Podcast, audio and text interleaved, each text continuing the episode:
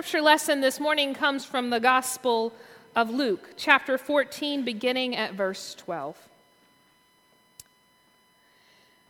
Then Jesus said to the person who had invited him, When you host a lunch or dinner, don't invite your friends, your brothers, your sisters, your relatives, or rich neighbors. If you do, they will invite you in return, and that will be your reward. Instead, when you give a banquet, invite the poor, crippled, lame, and blind, and you will be blessed because they can't repay you. Instead, you will be repaid when the just are resurrected. When one of the dinner guests heard Jesus' remarks, he said to Jesus, Happy are those who will feast in God's kingdom. Jesus replied, a certain man hosted a large dinner and invited many people. When it was time for the dinner to begin, he sent his servant to tell the invited guests, Come, the dinner is now ready. One by one, they began to make excuses. The first one told him, I bought a farm and must go and see it. Please, excuse me. Another one said, I bought five teams of oxen and I'm going to check on them. Please excuse me. Another said, I just got married, so I can't come. When he returned, the servant reported these excuses to his master. The master of the house became angry and said to his servant, Go quickly to the city streets, the busy ones and the side streets, and bring the poor, crippled, blind, and lame. The servant said, Master, your instructions have been followed, and there is still room. The master said to the servant, Go to the highways, the back alleys, and urge people to come in so that my house will be filled. I tell you, not one of those who were invited will taste my dinner. This is the word of God for the people of God. Thanks be to God. As you may know, today is a special day in the church called World Communion Sunday. This holiday is not a Methodist day. It was actually started by a Presbyterian minister, but it transcends any denominational divides and encourages people from across the Christian faith and across the globe to set aside this day to gather around the sacrament of Holy Communion. Now, it was 1933 when Dr. Hugh Thompson Kerr first had the idea to celebrate this day in his Presbyterian church in Pennsylvania. You see, he was looking at the world around him and he saw a lot of unease, a lot of unsettled people. He saw the world around him fracturing and he thought this is a space where Christians can step up. This is a space where the church can have a witness by setting aside all of our differences, especially around communion. Did you know this? Christians believe a lot of different ways around communion. Some will say you have to meet certain membership requirements to receive. Some will say when you receive, it has to be a wafer and wine. Some will say you can dip it in the cup. Some say anyone can come. Some say you could come if you've been baptized. There are lots of different ways that Christians celebrate communion. But Dr. Kerr said, what if for one day we set aside all of that? We don't worry about the particulars of how you practice communion, but we just say today, Whoever you are, wherever you are, we gather at the table to be a witness of unity in the world. And so he did. He did this for a number of years and invited other Presbyterians to do it, but it took a little bit of time for it to gain steam. It wasn't until 1940 when the group that would become the National Council of Churches, an ecumenical body, decided to ask all Christians across America and across the world to join in this day together. And do you know what finally prompted them seven years later to get this going? The Second World War. They looked at the news. They knew people in their community who were at war, who were fighting. They saw the hardship and they said, you know what, I think he's onto something. Here in this place, Christians need to stand as a symbol of unity. We need to practice for the world, putting aside our differences and focusing on what we have in common, which is the grace of Jesus Christ. You know, in that era, there was a lot of scarcity and fear and anxiety, but we've come a long way since 1933, right? We have the internet, You could conference call someone halfway around the world right now. You could video call them and see them. They could share in this service with us if we wanted them to. Something has taken place that we call globalization, which means that we're as close as we could ever be to people in all parts of the world. And yet, on this World Communion Sunday, I'm keenly aware that that sense of scarcity and anxiety, fracturing of people who have different beliefs, live in different cultures, is still very much present among us. As much as we've grown closer as a world, in some ways we haven't come all that far. So, how wonderful then that we continue this practice of coming to the table over and over again to practice what we truly believe as Christians, which is that Jesus is the center of our faith, and everything else we can work out. In today's scripture from Luke, we find Jesus at a dinner party. And I think not only is this great for World Communion Sunday because we're talking about a meal we will share together, but this is a great passage because shared meals, they say, are places where we can all connect, regardless of our circumstances. In fact, the author Brene Brown, who's one of my favorites, she says that the one place where humans can connect, despite any differences, are places of great joy and places of great sorrow. Somehow, communion encapsulates both of those as we remember the death of Christ, but also the resurrection. As we come to the table and confess our shortcomings, but rejoice in God's mercy. Communion is that place where our common humanity somehow is at the forefront as we kneel before Christ and say that we believe. I also think, as a Southerner, that meals just have a way of drawing people together, too. I think I'd add that to Brene Brown's list. There's sorrow and joy and a potluck, right? Haven't you ever seen Jesus gathering around those tables full of casserole dishes and crock pots? And there's a little bit of everything from every person, right? And we're all there to enjoy one another and the meal together. And we tell stories and we laugh together and we fellowship together because meals do that for us. They bring us together around a common table. And that's where we find Jesus in this scripture passage, just a few verses before where we began reading today. It says that Jesus is at a dinner party. He is at a dinner party hosted, get this, not by just a Pharisee, who you know Jesus and the Pharisees not always working out really well. This is the leader of the Pharisees, whom ho- whose home Jesus finds himself at. And as they sit down for dinner, a person comes into Jesus' midst on the Sabbath who is in need of healing. And Jesus heals the man on the Sabbath. Kind of a risky move. Not only is that breaking the law, it's breaking the law in front of a group of people who really like the law. It's breaking the law in front of a group of people who really like the law with the leader of those people present. So you can see how this meal didn't really get off to a great start. Well, then Jesus sits down as all of the guests are taking their seats. And at that time, there was an order to seating. I think probably at some very formal occasions. I imagine if you ever dine with the Queen, there's probably an order to seating. But there was an order to seating. And if you were the honored guest, you would sit in a certain place. And if you were kind of further down the line, you'd sit in another place. Well, Jesus is watching all of these guests gather and go to their seats, and he sees that they're jockeying for that best seat. And he says to them, I don't think I'd do that. Because what if you sit in the seat of honor and it's not for you and you have to be asked to move down the table? You would be better off to put yourself in the lowest seat and be invited to move up. Basically, save yourself the embarrassment. Go ahead and be humble and see where you land.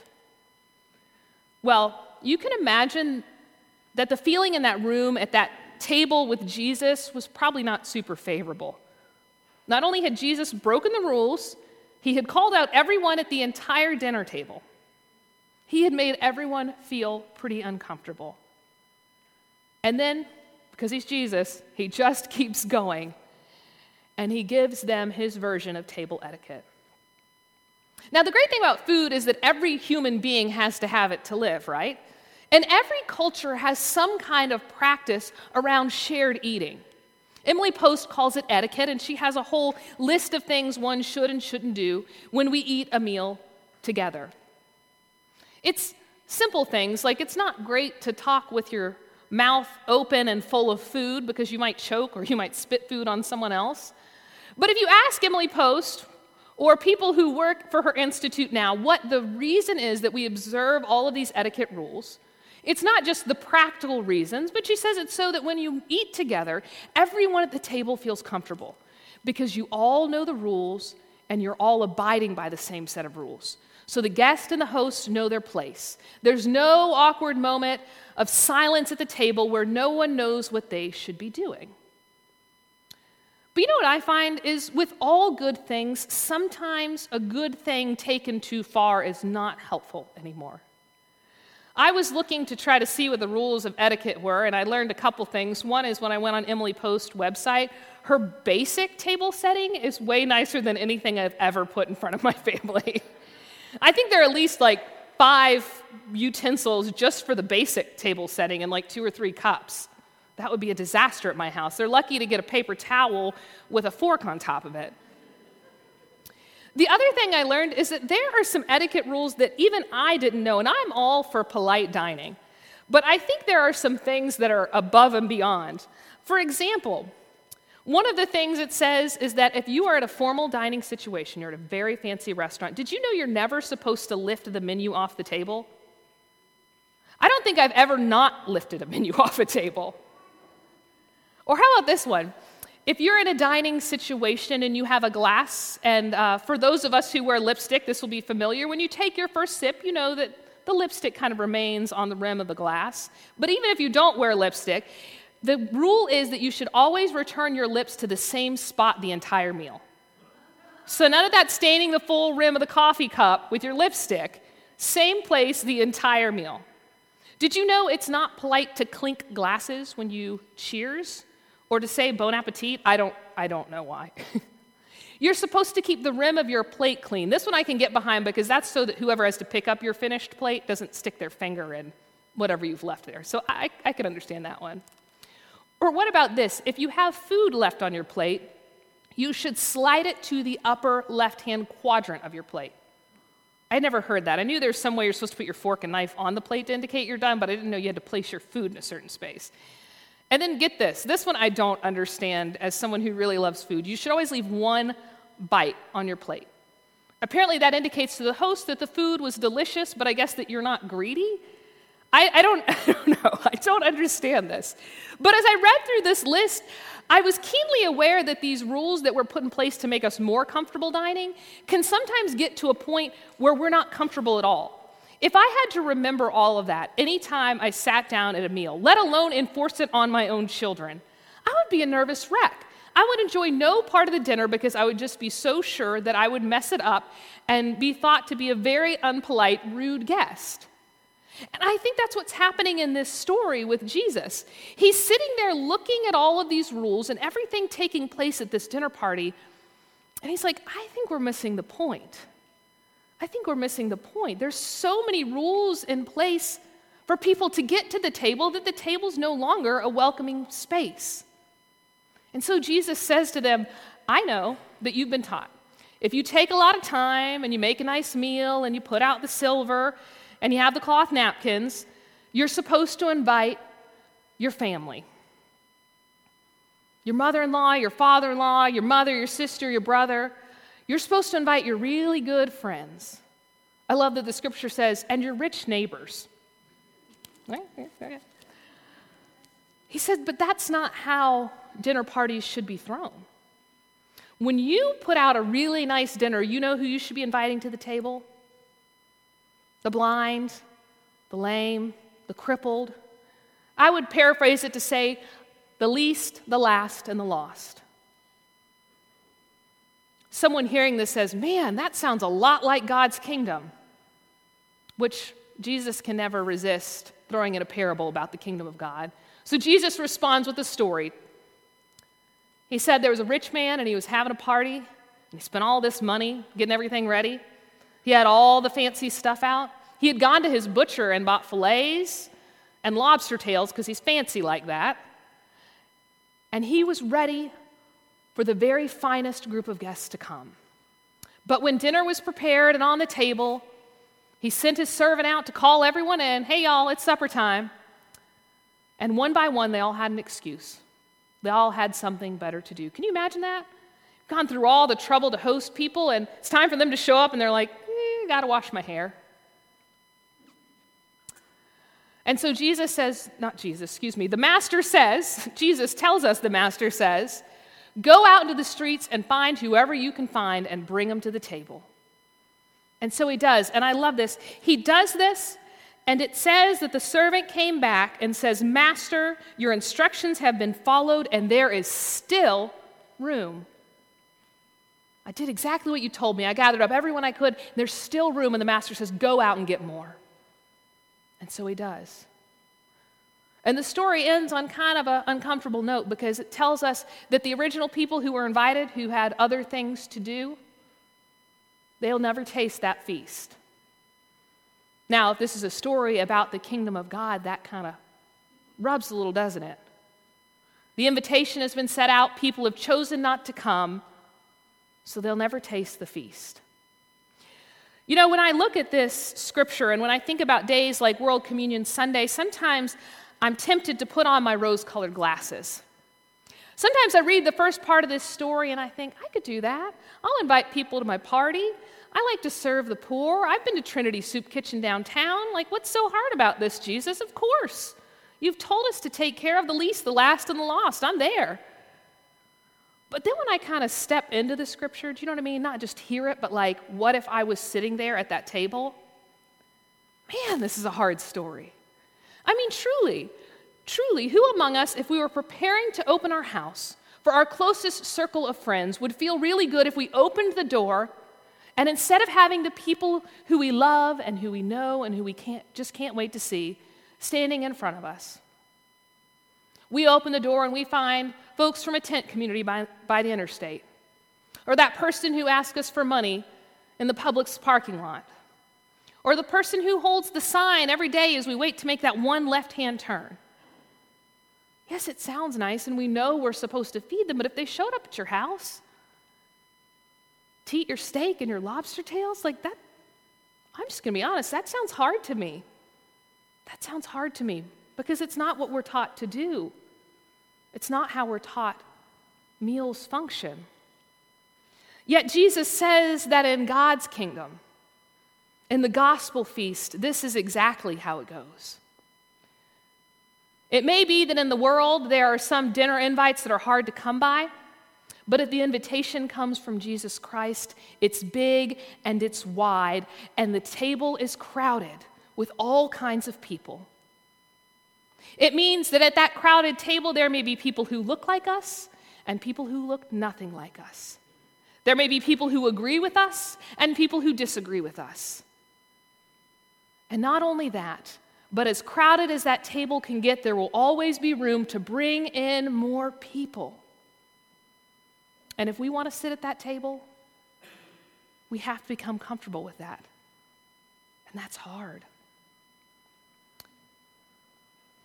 In Asheville, North Carolina, every Wednesday, a group of people gather at a church called the Haywood Street Congregation. It's a missional church of the Methodist there in North Carolina. And every Wednesday, they have four seatings of a meal. And at this lunch meal, there are cloth tablecloths, cloth napkins, flowers, silverware. Local chefs from the Asheville area, and if you've ever been to Asheville, you know there's some good food in Asheville bring the food in every week, and people gather around the table and are served a family style meal. Sounds nice, right? This meal is so nice that people line up to receive it. There are people at the table in the best looking suits and Cole Haan shoes, and folks that are wearing shoes that have holes and shirts they've been wearing for a week. You see, when Haywood Street was discerning where God was calling them in Asheville, they decided to go and spend time with people who were without a home. They went out on the streets and they started to ask questions and listen to stories. And they saw that there was a need for food. People needed to be fed. All people need to be fed. But they also were very clear that one thing they didn't want was to just be another soup kitchen. Not that there's anything wrong with a soup kitchen. Please don't hear me say that. That does good work in a community. But for them, relationship was primary. So they knew that if someone just came through a line and got a, a heaping of soup or sandwiches on a plate and went to a table and didn't have any conversation with anyone, that wasn't going to be living into the vision God was putting before them. And so they said, How can we truly share a table together? So at Haywood Street, here's how they do it. If you want to volunteer, and they need volunteers, to serve lunch, to be one of the people who brings the lunch to the table, you have to first be at the table. In other words, if I called them today and said, I will be there on Wednesday and I would like to serve, they would tell me, no, thank you. They would say, until you come and sit at the table, until you are served and listen to stories and participate in the fellowship, you cannot be a servant. Because part of their model is to take people who love to serve and let them be served, and to take people who've always been served and to allow them to serve. And so every Wednesday, if you go into the Haywood Street congregation, there are business people who have been waiting for the opportunity to be at this lunch, sitting next to people who have just come off a night on the street. And they sit at the table and they listen and they share stories and they realize that even though things about their lives are very different, they can find some common ground sitting around that table and sharing a meal. To me, that's the kind of feast Jesus is talking about in this scripture today. The kind of feast where people gather around a table who look very different, who come from very different backgrounds, but who show up just as they are and share a meal. You notice at the end of this story, there is a part that I think often gets left off. Often on World Communion Sunday, we will say, the invitation to the table is wide, and everyone around the world, regardless of their culture or their language, or I love that Crystal showed us the types of bread they partake in, regardless of anything that could be different, the welcome is wide. But there's a second part to this story, and I think this is the part that's always harder for me to swallow. The invitation to the gospel feast is very wide. But in order to partake in the feast, we have to be humble enough to accept the invitation. You see, when I read this story, sometimes I wonder if I'm not the person with a million excuses to not show up. Because I don't like how the party's being thrown, because I don't want to sit by this person or that person. Sometimes it's because I don't think I'm worthy to be there in the first place. But Jesus said if this is representative of God's table, if this gospel feast is indicative of the God that we worship, then the table is crowded and everyone belongs. And to pull up at the table, sometimes we have to let go of ourselves a little bit. You see, if you think of this in terms of the full scope of this scripture where Jesus had told people to quit jockeying for a seat, a big part of this scripture is about our own humility. When we come to a feast, not only is the welcome wide, but sometimes we have to check our own expectations and be willing to give ourselves over to God's invitation to enter the kingdom. This is really hard work. It's really good work. And it's why I think that across the world and across denominations, we come back every first Sunday in October to gather around the table and we make a point of saying we're here with everyone else. And we know that we disagree on a lot of stuff, but that's minor compared to our belief in Jesus Christ, the one who set this table, the one whose grace is poured out for all of us. And it's okay for us to say that we stand in need of that grace. You know, there's a secular song that has recently come out by um, a group of women who includes one of my favorite artists, Brandi Carlile. The group is called the Highwomen, and uh, the song is called Crowded Table. And the Highwomen is like what they call a super group. So it is uh, country Americana artists who have come together who are big in their own right. So you have Brandi Carlile, Maren Morris, um, Natalie Hemby, and Amanda Shires. And they came together to put this album out. And one of the songs in the album, the first time I listened to it, it was like a punch in the gut. Because you know, you're listening to songs, I mean, there's a song in there about uh, heaven is a honky tonk. Okay, so like just my name can't be Mama today. I mean, there's lots of funny songs on there. And then you get to Crowded Table, and you're like, I did not see that coming from this album that was put out just to a secular audience. But I think it drives home the exact point that we hear in Luke's gospel today. So it says, I want a house with a crowded table, and a place by the fire for everyone. Let us take on the world while we're young and able, and bring us back together when the day is done. And the final verse says this The door is always open. Your picture's on my wall. Everyone's a little broken, and everyone belongs. Yeah, everyone belongs. Man, I could see God speaking those words. God's house is a house with a crowded table and a place by the fire for everyone. A place to come back when all our work in the world is done. A place where everyone's a little broken, but everyone belongs. Because God's table is a crowded table. As we prepare our hearts to gather around this communion table, I want us to go to God in prayer. Let us pray.